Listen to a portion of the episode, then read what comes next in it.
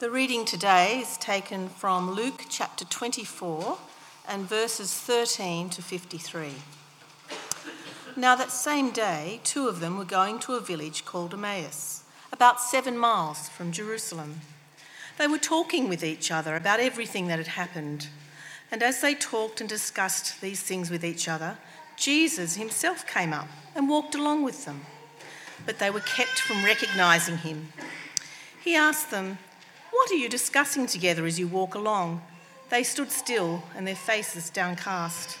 One of them, named Cleopas, asked him, "Are you the only one visiting Jerusalem who does not know the things that had happened there in these days?" "What things?" he asked. "About Jesus of Nazareth," they replied. "He was a prophet, powerful in word and deed before God and of all people. The chief priests and our rulers handed him over to be sentenced to death, and they crucified him. But we had hoped that he was the one who was going to redeem Israel. And what is more, it is the third day since all this took place. In addition, some of our women amazed us. They went to the tomb early this morning, but didn't find his body.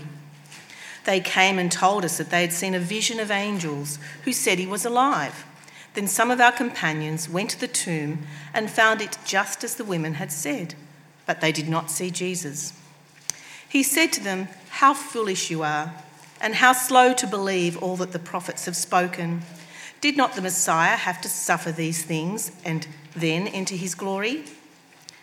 And the beginning with Moses and all the prophets, he explained to them what was said in all the scriptures concerning himself. As they approached the village to which they were going, Jesus continued on as if he were going farther. But they urged him strongly, "Stay with us, for it's nearly evening. The day's almost over." So he went in to stay with them. When he was at the table with them, he took bread, gave thanks, and broke it, and began to give it to them. Then their eyes were opened, and they recognised him, and he disappeared from their sight. They asked each other, "Were not our hearts burning within us while he talked with us on the road and opened the scriptures to us?" They got up and returned at once to Jerusalem. There they found the 11 and those with them assembled together and saying, "It is true, the Lord has risen and has appeared to Simon." Then the two told them what had happened on the way and how Jesus was recognised by them when he broke the bread. While they were talking about this, Jesus himself stood among them and said to them, "Peace be with you." They were startled and frightened, thinking they saw a ghost. He said to them, "Why are you troubled? And why do doubts rise in your minds? Look at my hands and my feet. It is I myself. Touch me and see. A ghost does not have flesh and bones, as you see I have." When he had said this, he showed them his hands and feet. And while they still did not believe, yet because of joy and amazement, he asked them, "Do you have anything here to eat?"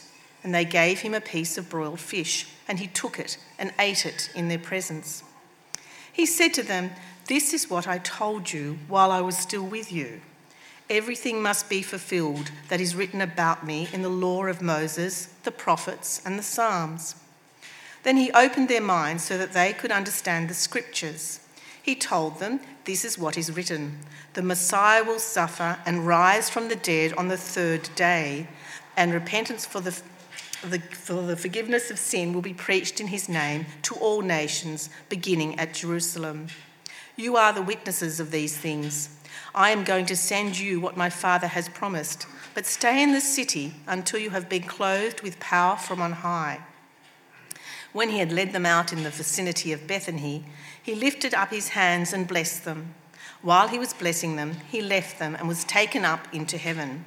Then they worshipped him and returned to Jerusalem with great joy, and they stayed continually at the temple praising God. I want to talk to you this morning about the road less travelled. The road less travelled. There are three implications that I want to draw out of today's passage, and as we are trotting our way through it, I want you to try to test yourselves to see if you can pick out the three implications that I would pick out. There's probably a whole lot more, but you can work that out as you go along. Heavenly Father, as we go down this very familiar passage, We pray, dear God, that it would find a particularly relevant chord in our hearts today, that we would see Jesus afresh, that we would gain a revised hope, and that we would be inspired, Lord, to live for him in a greater way. In his name we pray. Amen. I've called the Emmaus Road the road less travelled because not many people in our world experience the same experience that believers have when they encounter Jesus. And so we find these two followers of Jesus, not necessarily, of course, part of the 12, but these followers of Jesus on this road. It's the afternooners of the resurrection. This is actually a resurrection passage. You'll see there in verse 22, if you want to scan down your little news sheet or open your Bibles or your apps or whatever you do, we see that it is Sunday afternoon. So it's on the very morning or the very same day of Jesus' resurrection. Look at verse 22. In addition, some of our women amazed us. They went to the tomb early this morning, but they didn't find his body. They came and told us, and then the other disciples ran and came and confirmed that. So it is the afternoon of the resurrection. Two of them, Cleopas and another disciple, who's unknown. There's a lot of speculation about who this might be.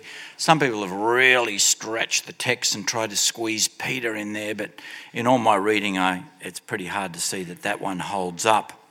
They were on their road to Emmaus. They were walking. People must have been pretty fit back in the day.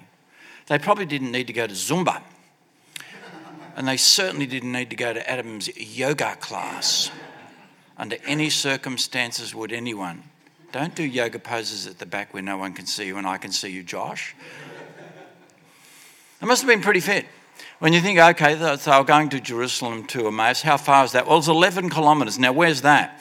Now, if you set out from here, because I checked it, if you set out from here and you walk to Parramatta, you'd get to about 11.7 when you hit the edge of the town. So if you walked right into it, right through, and perhaps on the other side of Parramatta, from here to Parramatta, of course, that would be about 11 kilometres, but you would not be walking in those days on a nice bitumised road. Or if you think, don't know where Parramatta is, you might be a Castle Towers shopper. May the good Lord help you if you are, because you could be lost for a week and a half in there and still not find your car. It is a whole village unto itself. That is 11.3 kilometres, and I would suggest you don't try to walk there, and I would suggest you don't try to shop there, as least as possible, if you want to ever find your car. So it's a long walk. They are taking this long journey from here to Castle Towers, from here to the other side of Parramatta. They're on this journey and they cannot get their head. They cannot get their head around what has happened. The whole city is abuzz of what's happened, that this Jesus of Nazareth and what has happened to him. And so as they walk along, we see there in verse 15 that Jesus comes up with them, probably I would suggest from behind, and starts a conversation with them somewhere along this track. Jesus himself came up and walked amongst them, and they were kept from recognising him. Now, there's a lot of speculation about why that would be, but there's no doubt about it. There's some sort of supernatural intent here. There's some sort of part of the plan or the thing of God that they were kept from that. It's not just, they didn't recognise him because his resurrected self looks so different. Well, that may be have some truth in it. They didn't recognise him for who knows what reason, but there seems to be implicated here they were kept from recognising because God has a purpose in revealing himself in Jesus to them further down the track. So we head to verse 17 and 18, and as he goes with them, he asks them, what are you discussing as they walk along? He teases out this discussion with open-ended questions. Look at that. They stood still, stopped walking. Their faces were downcast. One of them, named Cleopas, asked him, are you the only one visiting Jerusalem who does not know the things that have happened in these days? What things? these open-ended, clever questions of Jesus, drawing out from them their understanding of things. About Jesus of Nazareth, they replied. He was a prophet. He was powerful in word and deed and before God and all people, and the chief priests and our rulers handed him over to be sentenced by death, and they crucified him. But we had hoped that he was the one that was going to redeem Israel. And what's more, it's the third day since all this took place. So in this teasing out, they're shell-shocked. They cannot believe that somebody wouldn't know. They might think, what rock have you been hiding under? Have you been in Jerusalem? Have you not been awake during the last 3 days? It's the talk of the city, and they're flabbergasted that Jesus doesn't know what's been going on. And then, of course, they go through this incredibly clear summation of Jesus. Look at verse 19. This is a very pithy summary. It's wrong in one point. What things he asked about Jesus of Nazareth, they replied. He was a prophet, tick, powerful in word and deed before God and all people, tick. The chief priests and our rulers handed him over to be sentenced to death, tick. And they crucified him, correct. Now down to verse 22. In addition, some of our women amazed us. They went to the tomb. So obviously these two are a part of the band of disciples, if, not part of the 12, but they're a part of this inner band because they identify with the women who went to the tomb. This is like the second ring of disciples radiating out from the 12. In addition, some of our women amazed us. They went to the tomb early in the morning, tick, but they didn't find his body, correct. They came and told us what they had seen, a vision of angels and who said he was alive. All of that is correct. Then some of our companions, we know that was Peter and John, had a race to the tomb and they found it just as the women had said. So the part that is incorrect, of course, is verse 21. But we had hoped that he was the one who was going to redeem Israel. And what's more, it is the third day since all this had taken place. Now, when we understand what this is all about, we understand that they are under incredible Roman oppression. They're under an occupation. They have a foreign force that is now living there. They have to somehow manage. They've managed to negotiate, as Ben explained beautifully. They've managed to negotiate a truce between living under Roman rule yet having some sort of sense of autonomy. And yet it was very oppressive. We notice that Barabbas was in fact a freedom fighter, and the people called out his name. Would have been a legend in his insurrection against the Romans and a popular figure, no doubt. And here they are, they were hoping. Now, this is really understandable, folks. This is really understandable. You look at them going, what don't they understand about the Bible? What's wrong with these thickheads? We are also the dumb dunderheads of the Bible, right? When you see the disciples are being dunderheads, just say, me, insert your name. Insert your name. You are the dunderhead that doesn't understand anything, and I am the leader of the dunderheads, the giant dunderhead of all. And so what happens is they don't get it because, listen to this, all they had known in the throne of David was kings. They'd known king after king after king. They'd only had one style of leadership. It was leadership on a throne from Jerusalem that pushed out the oppressing powers. It's more than understandable that they thought that the Son, the King of Kings, would come down and he would be the Son of David and he would also sit on the throne of David. What on earth does that mean if it doesn't mean taking up residence in Jerusalem and pushing all the foreign powers back out and recreating this theocracy of God reigning over his people in God's place, this promised land being restored, the land sworn to Abraham. Surely that's what the Son of David would do. It's totally understandable.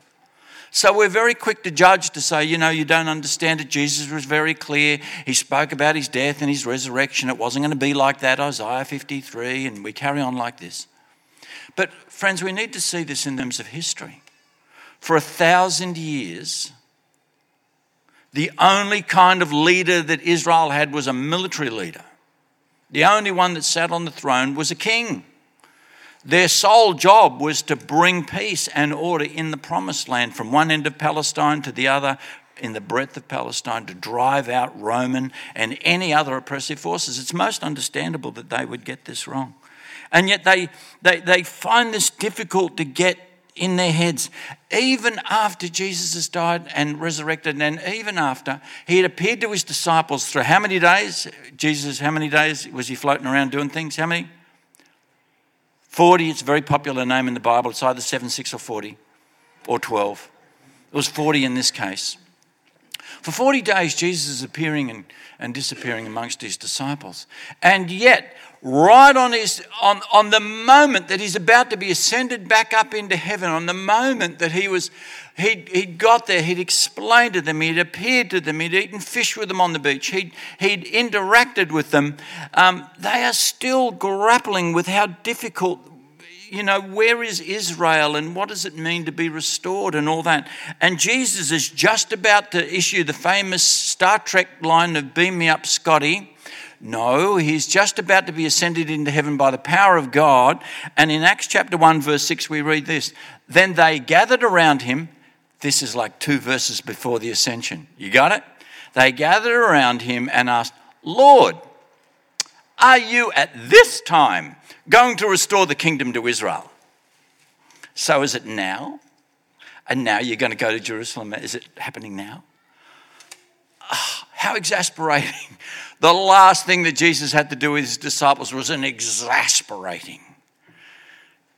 Anyway, he was ascended, and now, of course, he rules the universe at the right hand of God.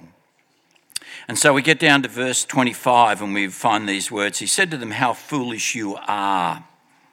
Then he goes on and explains the scriptures to him. I checked with a Greek scholar about this. Fortunately, you happen to have one in our church, which is really good. I just go, "Dear Peter Bolt, what does the Greek word here mean?" Because that's what, of course, he was a lecturer at Bible College in Greek and New Testament. So when you see him, be impressed. He's very impressive. So I said, "What is it?" Because there's contention. I thought, this is pretty harsh language, you foolish people. And, there they were. And the better rendering of the Greek here is "without understanding." Foolish is better translated "without understanding." There are other Greek words for foolish. So he said to them,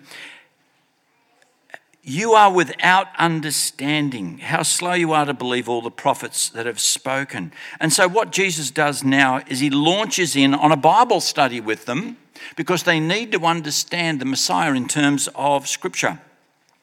"Did not the Messiah have to suffer these things and enter his glory?" And beginning with Moses and the prophets, he explained to them. So there was this great extrapolated explanation on the way to Emmaus, and all the scriptures concerning himself. So it was a very thorough Bible study.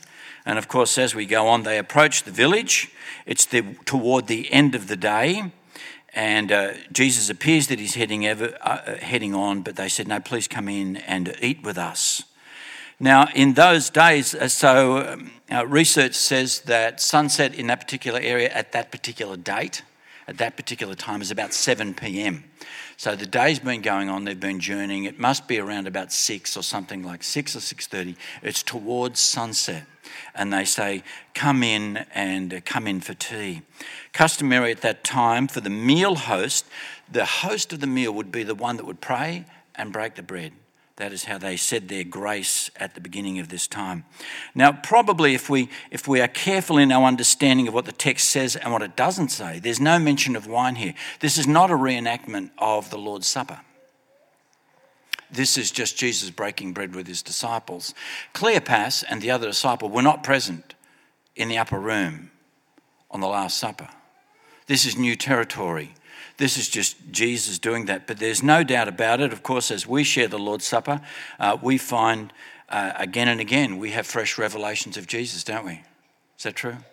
So many wonderful things we have, people sharing, and I just get so much out of what people share. I'm amazed at what people share and give us a fresh aspect of Jesus as they share the Lord's Supper. So we experience an ongoing revelation of Christ as we meditate on the truth of him and as we participate in the elements. But this is kind of not like that. And as we see there, he sat, verse 30, when he sat down at the table with them, he took bread and he gave thanks, he broke it and gave it to them. Then their eyes were open. Aha! Was it that they saw a wound in his hand? Was it that the penny finally dropped? Their eyes were opened somehow. This supernatural prevention was reversed and they recognised him. And as soon as they recognised him, he what? He disappeared. What the?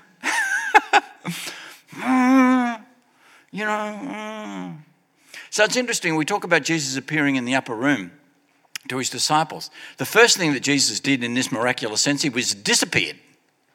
So we talk about, he rose and he appeared to his disciples. That's the second thing that he did. First thing he did was disappear. And here he is in Emmaus, 11 kilometres out, and then he disappears. And they said to themselves, of course, were our hearts not burning? So what do? Look at verse 33. They have just walked from here to Castle Towers with no shops at the end. So there's a big letdown, right? What did they do? They got up and returned at once to Jerusalem. So they spun on their heels and they marched back a further 11 kilometres, 7 miles in the old school. I remember it, and so do some people here. 7 miles, 11 kilometres back into Jerusalem. So they'd walked.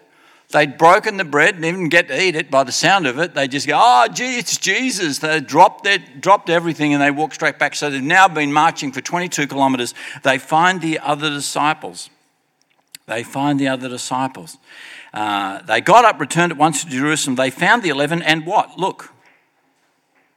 They found the 11 and those with him. This is a part of the broader group of people. There's the 11, but there's also this broader group of people. They're together. It's true the Lord has risen and appeared to Simon. It's the only reference. We don't know what to make of that. We don't know when and where that happened. The scripture is not very clear or gives us an explanation of this appearing to Simon. So we just have to park that because we don't have an answer. And then they said what had happened on the way, how Jesus was recognised them when they broken the bread. And we still talk about, while we were still talking about this, Jesus himself stood among them. So he's just disappeared. They've walked 11 kilometres and now he's just reappeared. He appears to them and says to them, peace be with you. And so he then again launches in on another Bible study. They were startled and frightened, thinking they saw a ghost. He said to them, why are you troubled? Why do you doubt in your doubts rise in your minds? Look at my hands and my feet. It's I myself. Touch me and see. A ghost does not have flesh and bones as you see I have. Very important to note the nature of Jesus' resurrected body. It is glorified. It is supernatural. It is spiritual. And it is physical. We are not disembodied spirits floating around for eternity. Somehow, in God's economy, there's a physical aspect and a spiritual aspect to resurrected bodies. And Philippians 3, 20 to 21, I commend you to go back and to read that.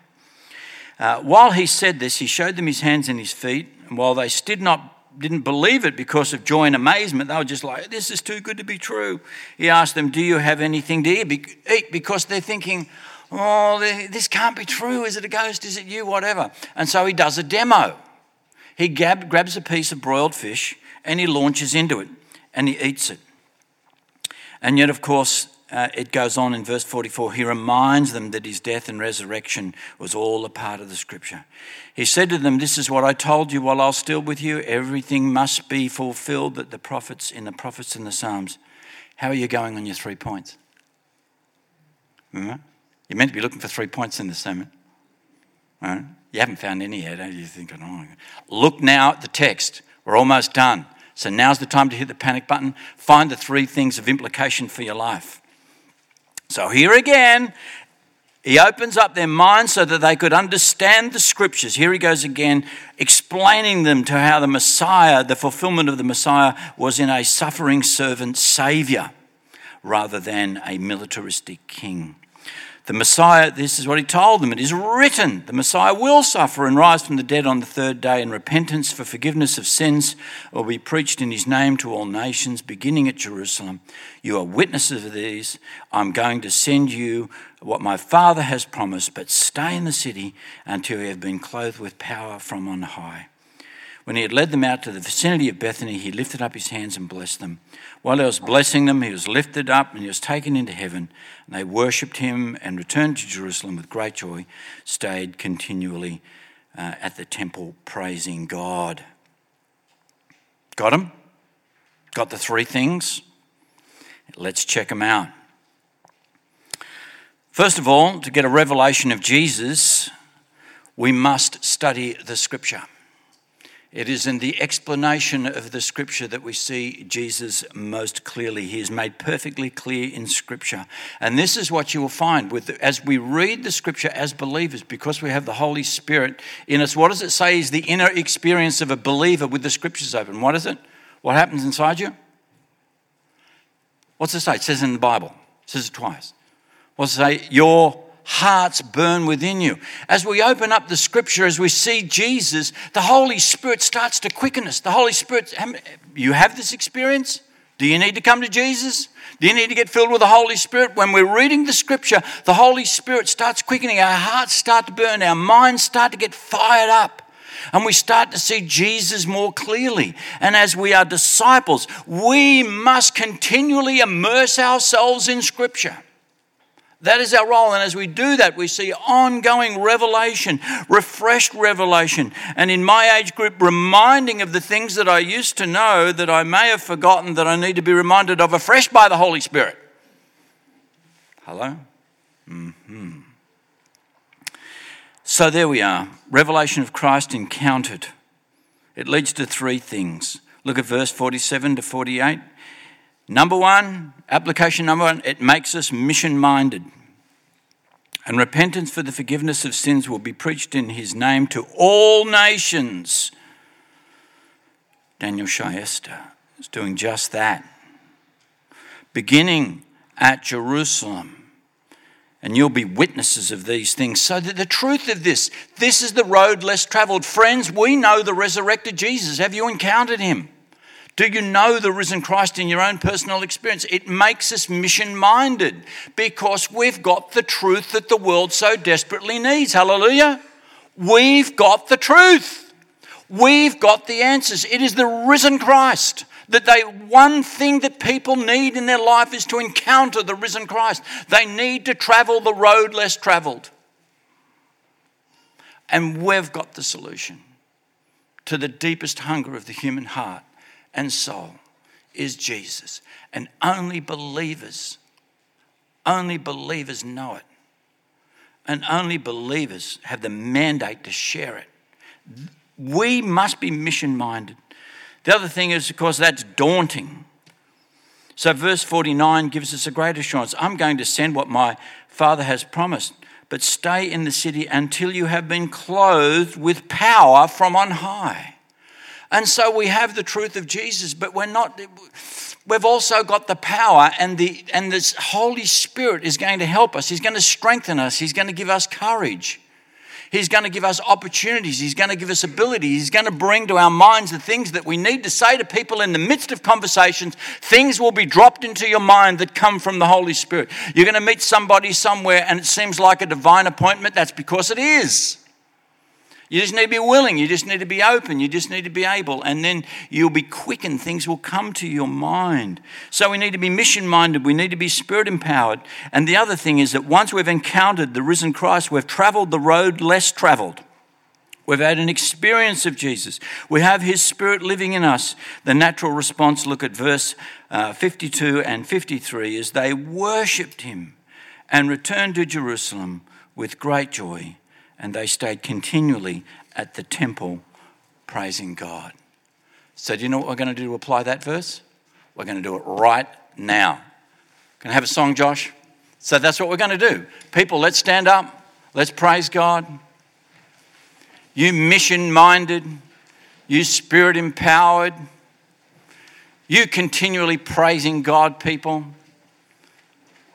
You people who have travelled the road less travelled, let's worship our Saviour.